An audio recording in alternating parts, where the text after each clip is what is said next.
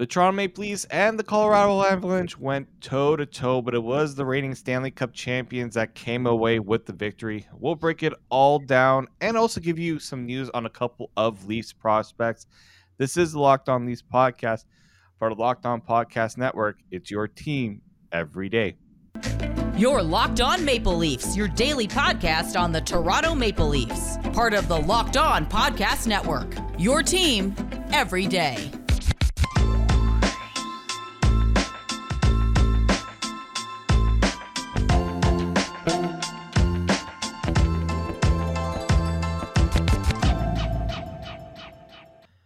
Hello and welcome to the Locked On Leafs podcast, your daily fix for all things Leafs. I'm your host, David Morassutti from Sportsnet, and I'm proud to be joined again by my good friend Frank Stanisci, the host of Candid Frank Live on the Spanglish World Network. As always, Locked On Leafs is a daily Maple Leaf centric podcast, so be sure to subscribe for free wherever you get your podcast from. And you can now catch us up on YouTube, Locked On Leafs. Please make sure you go and subscribe and make sure you get that content each and every day because it is your team every day. Frank, this was not, uh, you know, looking at the, the Leafs game against the Colorado Avalanche. If you told somebody that this game was going to end in a 2 1 shootout, I don't think many would have believed you. I didn't believe it. No, just kidding. Um, it actually isn't a surprise, uh, it, and it shouldn't be a surprise at this time of year, David. I, I think the the really good teams will start to play the kind of game they'll need to play. You know, once that Stanley Cup challenge starts, and and it will be challenging. And the Leafs proved that they were up for the challenge of playing a great defensive game. And the most important thing um, is that they had the goaltending to back up that kind of play. Yeah, they certainly did. It was a goaltending duel between Ilya Samsonov and Alexander Georgiev. Uh, I, I, mean, obviously Samsonov was definitely the busier of the two uh, goalies, but what you, yeah, I think you're totally right in that. I think both teams, uh, they look at this this game on the schedule here, and you know, in a way, it was a measuring stick game. You know, two playoff teams, two teams that have high hopes of going far in the playoffs. They need to put on a good showing. They need to show that you know why that they're in that conversation of being a Stanley Cup contender, and you know, and, and it's you know I think you're right. It's not surprising that both teams were trying to make it a point to be very stingy on defense and not give up a lot of offense, but when the offense did come, yeah, both goalies definitely needed to be sharp in this one. Samsonov, especially, I think he was. Uh, I mean, he was he was the busier of the two goalies, and especially in uh, kind of late third period, he had to make a, a, few saves. And you know, the Avalanche, their speed was apparent last night. You saw, you know, a guy like Valeri Nichushkin coming in on a breakaway because of a broken play uh, in the leave zone. Uh, you saw Cale Makar just decide when he wants to flip the switch and go on a on a solo Bobby Orr effort. He can do that. And I thought Ilya and, and the fact that, you know, Ilya Samsonov hasn't played in a week, you know, that also shows, you know, his, you know, that he there was no rest him. He knew what the challenge was. He knew also what the stakes were kind of for himself in this game as well, because there, there's all this talk about which goaltender will get the game one start. I know a lot of people are like, well, it should be Samsonov. Uh, you know, Matt Murray still has uh, you know, some pull with with the with the Leafs brass here, so it's not exactly set in stone in a way. But I think Ilya Samsonov, uh, he showed that you know what he can do when he has to be asked to rise to the occasion. I think a performance like this helps kind of gives himself a little bit of that head start in that conversation of the playoff starting uh, job. Nothing says, um, nothing says team wants to play a closer game, being the Leafs, than the fact that they were in their second shootout of the season. Let me repeat, their second shootout of the season. That is uh, that is something that tells you that goal scoring is limited, um, and and the game was true to the shootout. Whether you like shootouts or not, uh, what we saw was a very, you know, this this was really as close as it gets for a loss to be a win. You know, it was such a tiny, tiny margin that this, you know, the Stanley Cup champs won by, and and it really was a good look for the Leafs. But I guess maybe we expect too much. Maybe Leaf fans expect too much of their best players. We see Mitch Marner do some things, work some magic. We've seen some beautiful goals recently. We've seen a couple of guys that the Leafs have traded for showing some good stuff. But in this game, you're right. I agree 100%. And you know, you mentioned about four players as far as speed is concerned on the Colorado Avalanche, and you didn't mention MacKinnon. yeah, right. and, and, you know what? I I felt so bad for Samsonov because I, I was listening. I actually also went to the TNT broadcast, this, the American broadcast, just to kind of get their thoughts on the game as well. And they said, "Oh, a nice change of pace play by Nathan MacKinnon to score on the shootout." There, I'm just like, he didn't even get the shot off properly. That's kind of what fooled Samsonov. Samsonov think he was going high glove. He flubbed the shot and it went low, and it just and it just beat Samsonov. He actually got a piece of it. Um, and I thought he was excellent in the shootout as well. And and yeah, the Leafs haven't really had a lot of practice in the shootout. As you said, it was only their second shootout of the season, and yeah, I thought you know Georgiev played, especially the Marner attempt, pretty well. You know, Marner kind of lost. He got a little too close with the moves there, and that's kind of what Mitch Marner does. And Georgiev, let's just say he did his, he had the great scouting report in that situation for sure. Yeah, he made a really good decision there. And, you know, um, uh, Marner's had a lot of success recently in tight. So you can understand why he'd go to that well. But, you know, it's, it's, uh, it's one of the things that players, you know, they need to regulate, uh, you know, how they do things. They need to adjust. And the truth is, if you if it's successful, you're going to go to that well all the time. It's what you're going to do, and it's things like this and that poke check that changes Marner's approach maybe next time for something else. Uh, you know, uh, it, it you, you got to change things up from time to time. And I agree with you with Samsonov. Um, I was impressed with the way he played. He looked very sharp. Uh, he, his edges were amazing last night. You know, uh, his moves from side to side where he was he was playing like he was very ready to play. And you're right.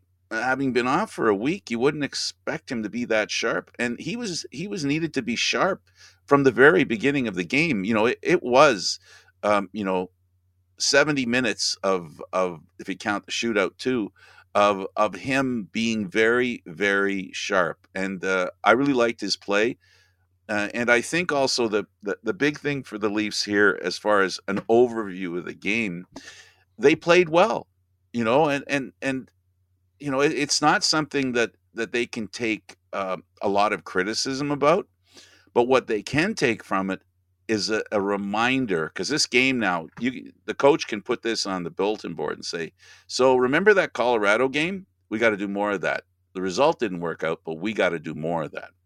Yeah no for sure and uh the leafs had only 18 shots on goal uh, in this one. Mm.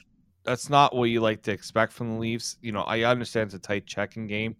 That was their low, lowest shot total of the season as well does that concern you at all that you know only 18 shots on goal? I it's not like the big the the big players didn't show up in this game. They did. They were all over the ice.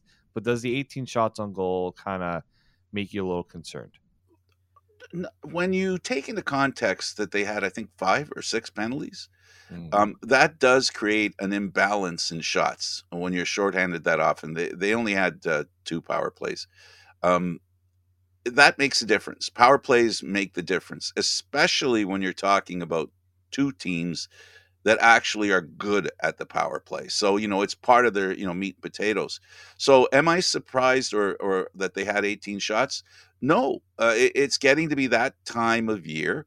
Um, the team itself has gone through a bit of a change. You know, they they disposed of, and I say this with all due respect to the players that are gone, and brought players in that are less known for their shooting, less known for their offense, more known for their responsibility. So there's already, I think, a couple of shots lost per game because of the lineup they have. Yeah, I know. I definitely think you know they're still tinkering with the lineup. They're still tinkering with where with where players are going. So, uh, it, Well, well I, am not. Yeah, it's hard to be too overreactive to that. Uh, it's not like the Leafs uh, were taken to the uh, wood chipper in this game either. All right. Uh, it, so we are going to break down this game, continue to break down this game, and give our good, bad, and the ugly.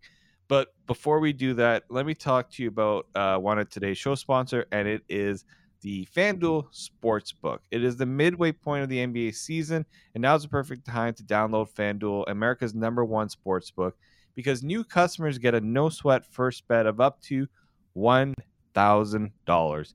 That's bonus bets back if you don't if your first bet doesn't win. Just download the FanDuel Sportsbook app. It's safe, secure, and super easy to use. And you can bet on everything from money line, point scores, threes drained, any you know if you're want to bet NHL, you can bet on shots on goal. Who's gonna who's gonna win the next game for the Leafs against the Carolina Hurricanes? All of those things. Plus, FanDuel lets you combine your bets for a chance at a bigger payout with the same game parlay. And with the March Madness tournament coming up, you may want to parlay a few games together and see how many you can get right and increase your odds at a better payout. So don't miss out on your chance to get your no sweat first bet of up to $1,000 in bonus bets when you go to fanduel.com slash locked on. That's fanduel.com slash locked on to learn more. Make every moment more with FanDuel, an official sports betting partner of the NBA and the Locked On Podcast Network. I want to welcome you back to the Locked On Leafs podcast. It's your team every day. David Morassutti here with Frank Stanisci, who continues to help uh, fill in with uh, Mike DeStefano on vacation. Uh, Mike's going to be gone for the rest of the week. So Frank is uh, agreed to join me for the final episode of the week as well. So uh, that will be coming out tomorrow. So Frank, I would like to thank you. You're uh, you uh, probably you're now reaching the echelon of uh, recurring guests. I think. Uh, oh man, compensation might have to be added to your uh, added to in some way, shape, or form. We we appreciate that. The proverbial we, I guess. Yeah, no, appreciate that. And uh, I, I, got to tell you, it's a lot of fun doing it. Always nice to talk about hockey. Um, it is the game that uh, many of us of my generation, it was it and the Argos football were the two the two sports, one in the summer, one in the winter. There wasn't any baseball in Toronto. I was a Yankee fan growing up, so this is fun to do. So I appreciate doing it with you. And as a friend, I really appreciate you reaching out to me to help you out and do this. So I, it's an honor to do it. Well, and uh, since you're here for your first post game show, it uh, I'm just going to explain how the next part of our podcast works. And those who haven't listened to the podcast before, after every Leafs game, we either do a three stars if the Leafs lose, or we do the good, bad, and the ugly if the Leafs lose. So if they don't win, we gotta we gotta bring out the bad and the ugly, but also we we don't all go all negative. We bring up something good that happened in this game. So um, I'll go first. Um, and the good thing for me that I saw in this game was I thought this was Morgan Rielly's best game in a really long time. And look, Morgan Rielly has been the whipping boy the last ever since he came back from his knee injury, pretty much. I understand that everybody's saying that it's because of Morgan Rielly that the Leafs defense hasn't looked the way that it has, the, you know, when he was out. I think there may be, yes, some truth to that because he has not been playing well defensively. And part of the reason why he hasn't been playing so well defensively is because he's also not doing the things offensively that make him the defenseman that he is. And in this game, I, I mean, first off, he should have had two goals. He did have a goal, his third of the season. And I, I think what you saw was he was making these simple plays on defense. You know, he's not a shutdown defenseman. We know that. That's been that's not that's not the defenseman he is. There are not many defensemen that can do those things on both ends of the ice. Morgan Rielly is an offensive defenseman. He can make some smart plays defensively. And we saw it in this game. I think his best play on defense obviously came on a two on one that he broke up and he played it perfectly that's what the, the Leafs are going to need from Morgan Rielly when the playoffs come around. And the fact that he can do this sort of effort against a playoff team like the Colorado Avalanche should make people maybe a little, you know, it, it should ease. I, it's not going to ease the concern totally, but I think it should make people realize that there is something there Morgan Rielly just needs to work himself to do it on a consistent basis.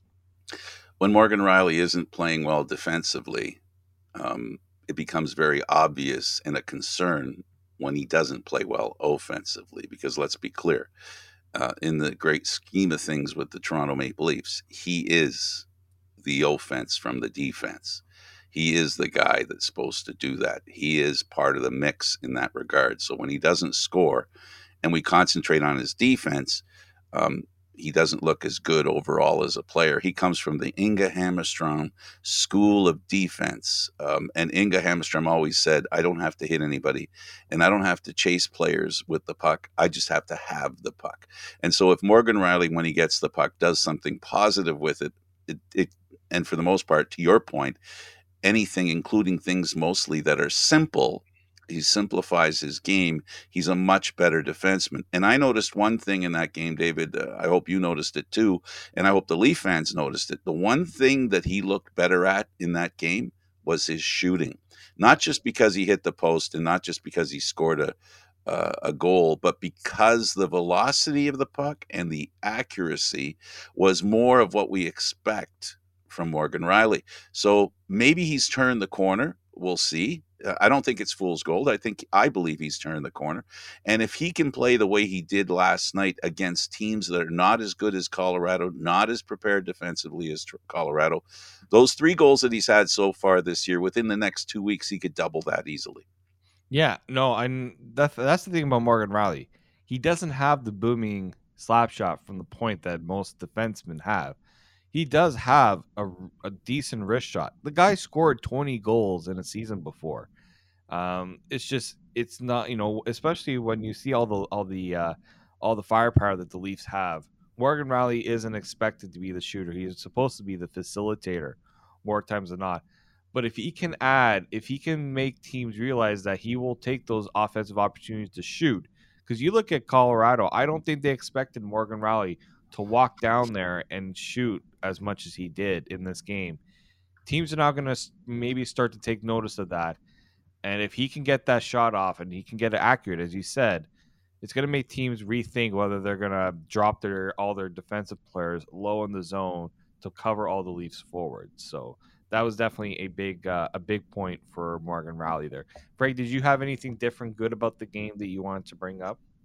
Uh, well, we talked about their defensive game. We talked about Rielly. I think that the again the good part of the game was goaltending. Um, we talked about it, but that was to me that was those are the three the defensive game of the Leafs, Morgan Rielly, and their goaltending. Uh, those to me were three of the most important good things about that game.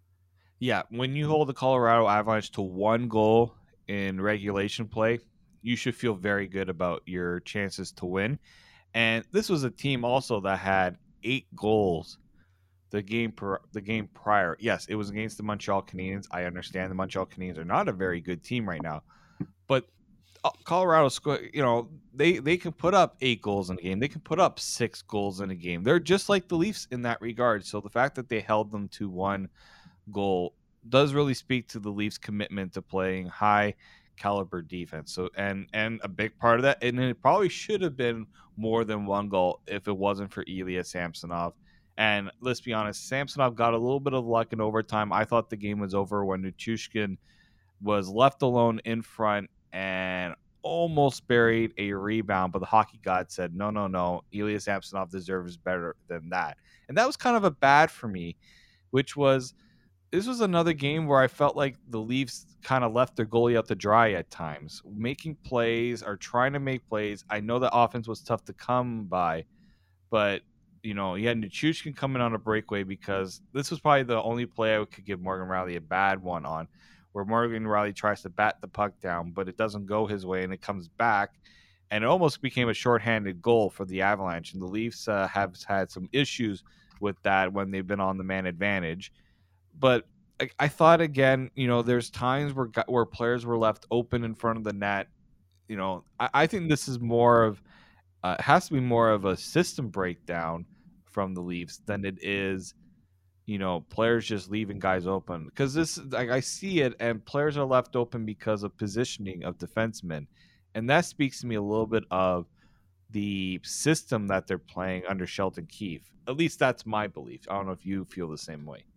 Uh, Sheldon Keefe's coaching, you know, he, he's won a championship in the AHL. The guy on the other side, same thing, has won everywhere, and you know, and he's won a Stanley Cup.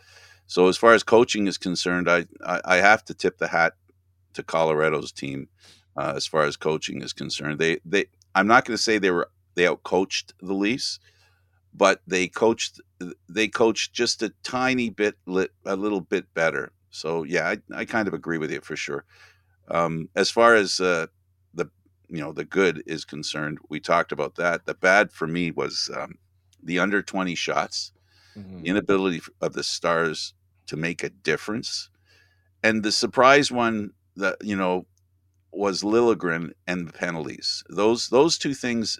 Toronto's usually a very disciplined team. Um, this isn't an officiating issue, folks.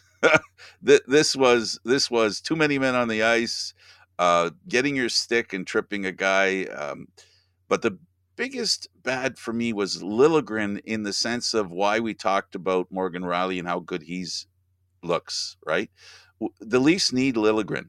They need him to be in that second pairing to be. Um, he, he needs to generate some offense because we know he can do it.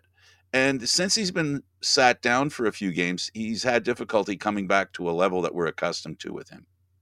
Yeah, no, I think uh, I think Timothy Liljegren. You know, we want to see Timothy Liljegren play as much as possible, but Timothy Liljegren is the young player. He needs to earn his way into that lineup, and when he makes a mistake like he did in overtime, where he tries to make a you know a routine pass out of the zone, he flubs it, and then he decides to pass it back as a reset instead of trying to get the puck forward there's nothing worse you can do that when you have numbers against you is to pass it back and not get enough on it and it leads to a two on one that game could have been over in that moment and we would have been talking about a very different thing on this podcast and it being timothy liljegren costing the leafs potentially costing the leafs the game off of a just a, a brutal play. And you know timothy liljegren has had good moments and he's also had bad moments and I, I, think that was gonna be my ugly there which was um you know that could have been a very ugly moment from on top of the penalties. You know you have to be disciplined. And the reason why colorado was able to have as many chances as you said was because they were on the power play for a good amount of time. And this is what happened against the sabres. The leafs had the sabres dead to rights at 2 nothing. Then they took a few penalties and let the sabres back into the game the Leafs kill their own momentum better than some other teams do, and it's because they get undisciplined and take those penalties. And Timothy Liljegren gets gets uh, caught up in that a little bit, but you know they gotta they gotta find a way to settle their game a little bit better in those moments. I think Liljegren is these are still learning moments for him as a young defenseman. Yeah, they've got to learn. The Leafs have got to learn when they make this decision to play really well defensively. They have to learn how not to cross the line too often during the game. You know, because you're hugging the line. Defense, defense means you're crowding the opposition. Defense means you're trying to, you know, get the puck off the other team. You're using your stick. We know that the Leafs love to do that. Look at Marner and Matthews. Uh, we saw broke uh, two broken sticks, uh, penalties. Um, you know that that kind of stuff uh, is is basically the team trying to do what the coach wants them to do in this situation. So that has to be fine tuned. Uh, for me, I so I agree with you on the ugly. Um, uh, and for me, the, the, the other ugly was uh, the lack of offense, and the shootout was ugly. Yeah. Ugly is when you don't score a, th- a goal out of three attempts. Good is if you score once. Yeah, I mean, bad if you score once. Good as if you score all three times. So for me, that's why it's the ugly, and the shootout was the ugly for me. I think Auston Matthews' attempt was a little ugly for me. You know, he's usually pretty good at the shootout. He's the only one that scored in the last shootout that the Leafs had. Um, yeah, I think the uh, I. This is why the shootout is just. It just seems like some player, like some teams, just they don't expect they don't apparently don't expect it. that much. Um, but ugh, I wish I wish uh, the Leafs had yeah a, bit, a little bit of a better uh, luck there. The Marner the Marner one that was just a good play by Georgiev, but I thought Matthews' attempt could have done a little better. Nylander, I thought he made a decent attempt at it as well. Um, but I think maybe uh, you know the Matthews one was the one that was a little ugly for me. That's for sure. You know this group under Keefe, um, historically speaking, has always been a team that plays its best games in the sixty minutes. I know they played bad games there, but to my the point I'm trying to make is, if you noticed under Keefe, one of the problems the Leafs had under him was overtime. You know they had they they yeah. allowed goals real early, and, and now we see with the shootout. So I, I don't know if that's if I'm pointing at a coaching problem or or a mentality that the players have, but they play much better in that 60 minutes. They've worked out the issue with overtime because they played much better in overtime as they did in this game. And now the shootout, has, uh, but how can you judge them on two shootouts this season? I don't think it it's a trend. I don't think you can call it a trend, but it's something they need to think about. You know, it's not something that they need to work on for the Stanley Cup playoffs, but it is something they've got to they've got to you know make that stuff happen you know, when they need it to happen. Because in a microcosm, the shootout is a lot like at the end of the game when it's 2 2, or at the end of the game when they're losing 2 1, or as what as happened the other day when they were behind 2 nothing and they scored that goal late. So, you know, it's it's it's all about the big play. And the Leafs need to find big plays. That that to me uh, is the ugly more than tonight uh, or last night, I should say. Um, that's the ugly for me too. Is that the big play? You know, they just couldn't make the big play. Yeah, they just couldn't find that big play in the big moments as well. So, yeah, that's something that they'll have to work on and continue to learn from uh, because the playoffs are not going to make it any easier. All right, we're going to take one more break. And when we come back, uh, there's some news regarding some Leafs prospects that I wanted to get to. So we're going to get to that on the other side. Again, this is Locked On Leafs podcast, part of the Locked On Podcast Network. It's your team every day. Welcome back into the Locked On Leafs podcast. David Morassutti here with Frank Stanisci. And it's not often that, you know, we see the Leafs make a signing at this point of the season. And I'm sure if people were expecting the Leafs to sign a prospect, it would be Mr. Matthew Knies. But it was not Matthew Knies who got the uh, entry level contract. It was Ryan Tverberg who was uh, signed to a deal for three years. It does not start this season couple reasons why that it doesn't start this season. One being the Leafs want to save that contract slot for Matthew Knies if he does decide to come at the end of his NCAA season. And also, Ryan Tverberg is going to be starting with the Toronto Marlies. So, the good thing that the Leafs can do in these situations with one of their NCAA players is that they can sign him, and, and they do it with some of their other um, junior players as well. Uh, when they know for a fact that they're not coming to the NHL this season, they're going to sign them to an AHL tryout or an AHL contract, and they can play in the AHL for the rest of the season. So Ryan Tverberg is going to be making his way to the Toronto Marlies after his season at the University of Connecticut. And really, this is uh, this is a nice little story here because he was the very last pick the Leafs made in the 2020 draft. He was uh, he was the fifth last pick overall. Um, at 213 overall. Those are the types of players where, uh, you know, front offices are like, let's just let's see, let's just see what we can do here. And uh, you know, he's it's been a slow working way for him. You know, it's been it's been three years. Um, and Toronto need to make a decision on his future because if he was left unsigned, there would have been some teams that would have tried to get him uh, signed if he didn't get it. And, and the Leafs need to make a decision on that because they would have lost the right. Um, so, just to give you a few more notes before I ask uh, for your opinion here, Frank. Um, so, obviously, a bit of an underdog story here, considering he's a seventh round pick. Um, I was actually just doing some research uh, yesterday when the deal was made, and uh, Jason Bukala of uh, Sportsnet, who breaks down a lot of their prospects. What he likes about Ryan Tverberg is the fact that he was used in all situations in college. This is not a player who is relying just on his offense to be a player. Um, four of his 15 goals that he scored this season were on the power play, so this is not someone that relies on power play to get his chances on that. He plays the penalty kill. He's a, he's reliable in that role. Jumps loose pucks, pressures opponents up the ice before they set up their breakout. Uh, fills in the lanes, collapses to assist around the crease. So a very aware player in all three zones. He averaged 19 minutes a game, um, and he actually had some nights where he played over 22 minutes. So this is a player that, you know, for a seventh round pick, for a player that didn't have a lot of, uh, you know, that high stature, and also not the biggest of players. You know, he, he, when he was drafted, he was five foot 10, 168 pounds. He's now at five foot 11, 180 pounds. So he brought it. He he noticed that he needed to get a little bit more weight to him, and uh, to in order to be an effective player. And now, you know, he's put himself in a position to earn his next uh, his next chance at professional hockey. Yeah, he um, he's a player who has really improved his game, and uh, you know, I mean, they.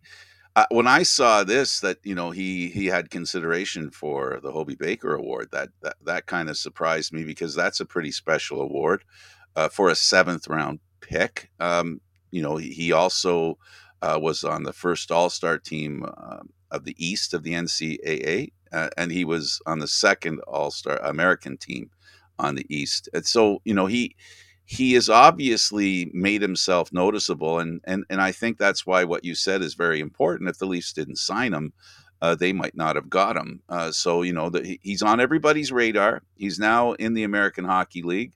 Uh, we all know that the Leafs uh, practice facility accommodates both teams, both the American League team and the National Hockey League team. So you know the best people that can teach players how to play will be within arm's distance. In fact, they're just a hallway away. Um, both rinks are side by side. Um, I helped build that place, so I know that for a fact. Um, so, so basically, uh, he's in he, he's in a great position. He's in a great position to become even a better player with even better people teaching him. And and Kyle Dubas made a very very eloquent appreciation of UConn uh, when he introduced the kid and introduced the fact that he signed him. Very impressed with UConn and the work they do. And now it's up to the Leafs to take the kid the rest of the way. And uh, we're going to get a our first chance to look at how he plays in professional hockey with the Marlies. Yeah, and uh, Jason Bukala actually said that it's going to take some time. He's probably going to be pl- deployed in many different roles, as you said. Kyle Dubas says that UConn did a good job getting him started. It's now our time. It's our our job to finish what they started, or what what they were doing. Because no, it started when he was much younger than when he started at UConn. But Jason Bukala said that if everything goes right, this is a player that could be a middle six NHL forward. So possibly third line. You know, if if he can reach even higher than that, second line potential. But I think uh, third line would be if you get a third line player out of a seventh round pick, I think you are. Uh, I think you're going to be quite happy with your scouting and development staff. That's for sure. A third line special teams player, which makes him kind of a top six A. Yeah, no, very much so. And those are always valuable players. You know, you always try to trade for those at the NHL trade deadline. Leafs maybe, just did it. maybe you know what? I'm going to say this. Maybe if he can become that Sam Lafferty type player. Absolutely, absolutely. Uh, he's, um, you know, he's got a great opportunity here with Toronto. I've said this before, and I'll continue to say it. One of the things that happens with the college players on a team like the Leafs that aren't drafting as many players as most teams, uh, they become valuable to the organization, and the organization is going to treat them like an upper pick. Yeah, no, that's for sure. And uh, you know, a lot of the a lot of the talk has been on another prospect, and we were you brought up the Hobey Baker Award, and for good reason because Matthew Knies, the Leafs' top prospect in the system, is going to be he is among the ten finalists for the Hobey Baker Award, and uh, I mean, and there's uh, there's a good reason why he is among the candidates for the uh, Hobey Baker Award. Um, just to give you an idea here, that he is among players like Logan Cooley, who was a top five pick in the NHL draft, Adam Fantilli, uh, who is another player that could be picked very high in the NHL draft at this upcoming draft. Sean Farrell, a very top prospect for the Montreal Canadiens. Collin Graf, Lane Hutson, Devon Levi, who we know is another one of those seventh round picks that have kind of blossomed into a really good NHL prospect. Uh, Yaniv uh, Paredes, sorry, I'm just trying to read a very small font here. Uh, Blake Pietila and Jason Polin are all among the top 10 finalists. And Matthew Knies is uh, one that many are kind of believing that could actually uh, win this award. He had a obviously a great season at the uh, University of Minnesota in the regular season. He had 21 goals and 19 assists for 40 points in 35 games this season. And if I'm not mistaken, uh, he was also named the Big Ten Player of the Year. So in the Big Ten yep. conference, he was among the uh, top skaters there. And now the question becomes where when does the Leafs when does that news come that he is going to be joining the Leafs? I think he had some unfinished business and he wanted to go back and you know it felt like he just needed another year. He's accomplished everything he can personally at the NCAA level, especially if he can come away and win the Hobey Baker Award but there's also the the case of winning the uh, NCAA men's hockey tournament, and it will be starting the Frozen Four on Saturday at two o'clock as the University of uh, Minnesota, the Golden Gopher, um, will be. Uh, that's going to be obviously the team uh, to watch for in this one. Uh, I'm actually just wanted to pull up the schedule here to see when they were going to be playing.